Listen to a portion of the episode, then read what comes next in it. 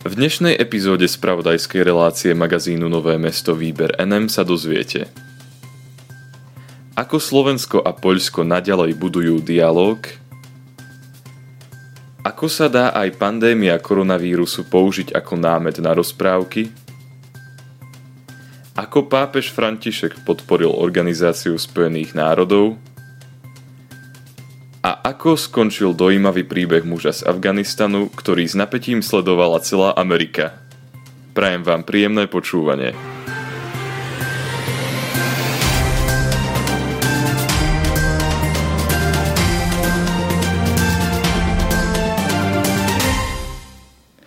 Slovensko a Poľsko vo Varšave posilnili vzájomné vzťahy. Na pracovnú cestu so sebou premiér zobral aj 30 detí z detských domovov.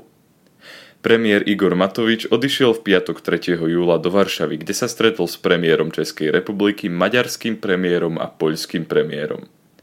Ešte pred samotným rokovaním krajín V4 ale došlo k bilaterálnemu stretnutiu. Pri príležitosti prvej oficiálnej cesty Igora Matoviča do Poľska sa slovenský premiér stretol s poľským premiérom Morawieckým na pôde Úradu vlády Poľskej republiky. Na svojom webe Teraz.sk o tom informovala tlačová agentúra Slovenskej republiky. Igor Matovič počas oficiálnej návštevy Poľska túto krajinu viackrát chválil a povedal, že Poľsko by malo byť pre Slovensko vo viacerých oblastiach vzorom. Konkrétne hovoril napríklad o tom, ako Poľsko využíva eurofondy. Podľa denníka ZME premiér Slovenskej republiky povedal, že v Európskej komisii počujeme len dobre na Poľsko, ako narába s čerpaním európskych prostriedkov. Igor Matovič ešte dodal, že Slovensko má žiaľ s touto oblasťou problém a Poľsko by mu malo poslúžiť ako vzor. Na túto cestu premiér preto pozval aj Veroniku Remišovú, ministerku investícií, regionálneho rozvoja a informatizácie SR, ktorá má túto oblasť na starosti.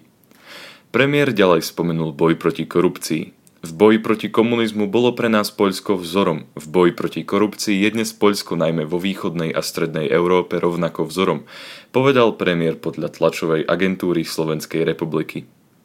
Matovič spomenul aj koronavírus. Povedal, že pandémiu obidve krajiny dobre zvládli. Dodal ale, že boj ešte neskončil.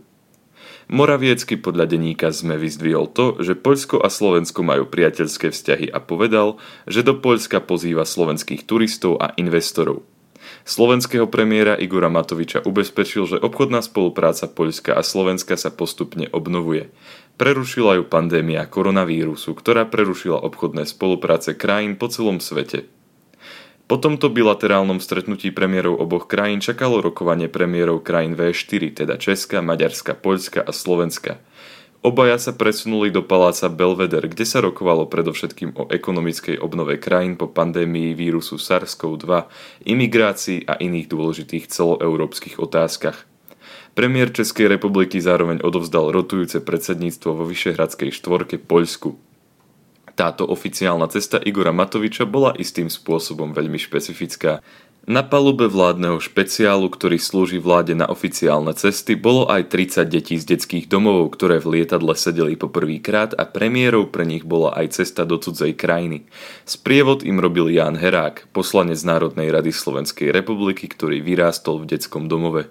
Počas oficiálnych vládnych stretnutí tieto deti spoznávali Varšavu. Informoval o tom portál Dnes 24. Rozprávky o koronavíruse. Dve organizácie sa spojili, aby učili deti tolerancii. Pandémia koronavírusu možno na prvý pohľad pôsobí skôr ako námed na priemerný hororový film, no dve organizácie si myslia niečo iné. Koronavírus im poslúžil ako námed na zbierku rozprávok. Rozprávky vznikajú vďaka spolupráci združenia FEMAN a Slovenskej knižnice pre nevidiacich Mateja Hrebendu v Levoči. Informoval o tom Korzár. CD nosiče, ktoré tieto dve organizácie spoločnými silami vytvorili, obsahujú tri kratšie audiorozprávky, ktoré sa venujú koronavírusu. Nosiče sú nepredajné, tvorcovia ich distribujú charitám a rôznym združeniam, ktoré sa venujú zdravotne znevýhodneným deťom. CDčka už dostali napríklad žiaci Spojenej školy internátnej v Levoči pre nevidiacich a slabozrakých a putovali aj do pobočie knižnice pre mládež mesta Košice či združeniu Maják. Celkový náklad činil 100 CD nosičov. Tento projekt vznikol v rámci projektu Maciki 2020, ktorého cieľom je učiť deti tolerancii a tomu, aby sa vyhýbali rasizmu, xenofóbii a iným formám nenávisti. Podľa tlačovej agentúry Slovenskej republiky Ministerstvo spravodlivosti Slovenskej republiky podporilo tento projekt dotáciou vo výške 14 000 eur. Riaditeľ Slovenskej knižnice pre nevidiacich Mateja Hrebendu v Levoči, František Hacaj, pre tlačovú agentúru Slovenskej republiky povedal: "Myslím si, že tento počin bol veľmi dobrý. Odhliadnuc od toho, že máme nespočetné množstvo audiokníh pre deti, toto bol príbeh trošku iný, pretože takou hravou formou tam bolo o koronavíruse povedané naozaj všetko." Pápež František oceňuje Bezpečnostnú radu Organizácie spojených národov. Snaží sa o dosiahnutie svetového mieru. Pápež František v nedeľu 5. júla 2020 ocenil Bezpečnostnú radu Organizácie spojených národov za to, že jednohlasne prijala dokument, ktorý vyzýva na svetový mier. Organizácia spojených národov prijala tento dokument kvôli ešte stále prebiehajúcej pandémii koronavírusu.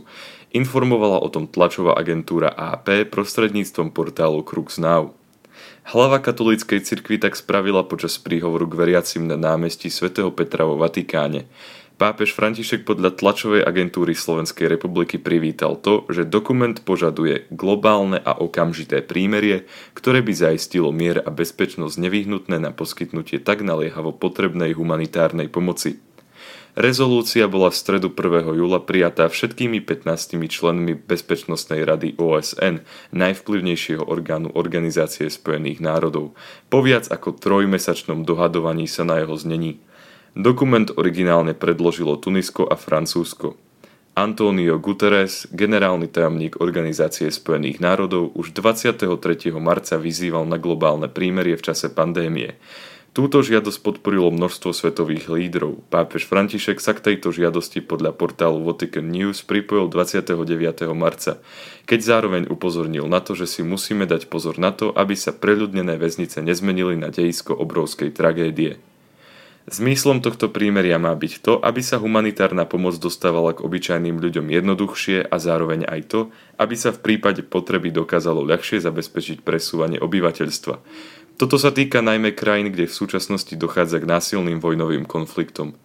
Rezolúcia vyzýva strany všetkých takýchto vojnových konfliktov, aby v záujme ochrany svetového zdravia okamžite prerušili všetky boje aspoň na 90 dní bez prerušenia. Podľa vatikánskeho portálu Vatican News pápež taktiež vyjadril nádej, že toto rozhodnutie bude uplatnené efektívne a rýchlo v záujme ľudí, ktorí v súčasnosti trpia. Pápež takisto dúfa, že prijatie rezolúcie je prvým odvážnym krokom, ktorý v konečnom dôsledku povedie k pokojnej budúcnosti ľudstva. Muž z Afganistanu pomáhal americkým vojakom a riskoval svoj život. Teraz sa stal americkým občanom. Niektoré príbehy, ktoré sa z času na čas objavia na stránkach svetových novín a v spravodajských rubrikách televízií, nepôsobia ako príbehy z reálneho života. Je náročné vôbec uveriť, že tie príbehy nepochádzajú z pera šikovného spisovateľa či scenaristu, ale že sa reálne odohrali a ich aktéri stále kráčajú po zemskom povrchu. Medzi takéto príbehy určite patrí aj príbeh muža menom Janis Shinwari, ktorého životný príbeh mediálne pokryla americká spravodajská televízia CNN. Životný príbeh tohto pozoruhodného muža sa začal vtedy, keď na vlastné oči videl zlo, ktoré páchala teroristická organizácia Taliban v jeho rodnej krajine Afganistan. Vtedy Shinwari dospel k rozhodnutiu, že bude pomáhať americkej armáde, ktorá v tamojšej oblasti tvrdo bojovala proti talibanskému režimu. Uvedomoval si, že takúto činnosť nemôže vykonávať bez určitého rizika. Fakt, že mal v Afganistane dokonca aj rodinu, robilo celé rozhodnutie ešte náročnejším. Shinwari pre CNN povedal: "Pokiaľ vás Taliban dolapí, pokojne vás budú mučiť pred vašimi deťmi a rodinou, celý proces nahrajú na kameru a potom to video pošlu ostatným, aby ich varovali pred spriahnutím sa s Američanmi." Shinwari si uvedomil, že americká armáda potrebuje pomoc s tlmočením, vzhľadom na to, že sa konflikt odohrával v Afganistane. Pre Shinwariho bol Afganistan rodnou krajinou a dobre poznal tamojší jazyk. Rozhodol sa preto, že sa stane tlmočníkom v službách americkej armády. Takéto tlmočníctvo vykonávalo viacero ľudí, ktorí žili v Afganistane a chceli prispieť k boju proti teroru. Jeho odhodlanie pomáhať americkým vojakom ale presahovalo hranice, ktoré vytýčila jeho tlmočnícka profesia. Vyvrcholilo to v apríli 2008, keď americká hliadka vyrazila na rutinu obhliadku bojového územia. Súčasťou tejto hliadky bol aj kapitán Matt Zeller. Tento muž stretol Shinwariho poprvýkrát iba niekoľko dní predtým. V čase, keď vyrážal na rutinu obhliadku, ani len netušil, že si v podstate s týmto mužom navzájom zachránia životy. Obhliadka prebiehala normálne, keď jej členov náhle blízko dediny Vaghes v oblasti Ghanzi prepadol Taliban. Američania prišli o svoje vozidlo a rýchlo sa ocitli v nevýhode. Kvôli výbuchu mínometu prišiel kapitán Matt Zeller o vedomie. Prebral sa v jame a nemal úplný prehľad o tom, čo sa deje okolo neho. Ako povedal v roku 2018, bol si v podstate istý, že zomrie. Rýchlo sa zmieril so svojím osudom a rozhodol sa, že vylezie a bude pokračovať v boji. Zeller ale nevedel o tom, že sa k jame, v ktorej ležal, približovali dvaja členovia teroristickej organizácie Taliban. Jeho záchranou sa stal Shinwari, ktorý sa vďaka kríkom nepozorovane priblížil a obidvoch teroristov zneškodnil. Nebyť Shinwariho zásahu, Zeller by bol už takmer určite mŕtvy. Zeller si spomína na to, že náhle nad sebou zbadal Shinwariho, ktorý mu povedal: "Som Janis a som jeden z vašich tlmočníkov. Nie ste v bezpečí." Shinwari následne dostal otraseného Matta Zellera do bezpečia. Počas svojej práce pre americkú armádu podobným spôsobom zachránil ešte ďalších 4 amerických vojakov. Matt Zeller sa následne dostal na územie Spojených štátov amerických. Janis Shinwari ostal v Afganistane. Taliban si ho navyše kvôli jeho hrdinskému činu začal všímať a zaradil ho na svoj zoznam osôb, ktoré je potrebné zlikvidovať. Medzitým Matt Zeller zo všetkých síl v USA pracoval na tom, aby sa Shinwari, ktorý ho medzitým kontaktoval so žiadosťou o pomoc pri vybavovaní víz, mohol dostať na územie Spojených štátov amerických. Proces sa ale pretiahol z niekoľkých mesiacov na niekoľko rokov. Zeller sa počas tohto obdobia zúfalo snažil použiť svoje prepojenia na americkú vládu a spustil petíciu o Shinwariho prijatí na webovom portáli change.org. Všetko sa zmenilo v roku 2013. Shinwari konečne dostal americké víza a mohol sa tak spolu s rodinou bezpečne dostať na územie Spojených štátov amerických. Matt Zeller mu vďaky zabezpečil bývanie a auto a pomohol mu zamestnať sa a adaptovať sa. Založil dokonca zbierku na webovej stránke GoFundMe, na ktorej pre Janisa vyzbieral $35,000. Shinwari si konečne mohol vydýchnuť, zobrať peniaze a užívať si pokojný život. Podľa vlastných slov by sa tak ale necítil dobre. Uvedomoval si totiž, že v Iraku a v Afganistane je stále obrovské množstvo ľudí, ktorí prežili podobný život ako on a pridali sa na stranu americkej armády. Spolu s Mattom teda zobrali vyzbierané peniaze a použili ich na založenie organizácie No One Left Behind, voľne preložené ako Nikto nebude ponechaný na pospas. Táto organizácia už pomohla viac ako 5000 tlmočníkom pomáhajúcim americkej armáde. Organizácia im pomohla zvládnuť náročný proces vybavovania si amerických víz a usadiť sa v Spojených štátoch amerických. Janis hovorí, že neprestane bojovať, kým do bezpečia nedostane posledného tlmočníka, ktorý je v nebezpečenstve. Príbeh nadobudol ďalší dôležitý a zaujímavý míľnik práve nedávno, v polovici roku 2020. Shinwari sa totiž oficiálne stal americkým občanom. 4. júl 2020 sa teda pre Janisa Shinwariho a jeho rodinu stal prvým dňom nezávislosti, ktorý mohli oslavovať už ako americkí občania. Táto udalosť sa stala ďalšou udalosťou, ktorá spojila americkú spoločnosť. Podľa CNN sa 4. júla Shinwari mu rozhodli poblahoželať a vyjadriť svoj obdiv ľudia z celého politického spektra. Ďakujem vám za to, že ste si tento týždeň vypočuli epizódu spravodajskej relácie Výber NM, v ktorej vám prinášame pozitívne správy z celého sveta. Dúfam, že sa budeme počuť aj budúci týždeň. Do počutia.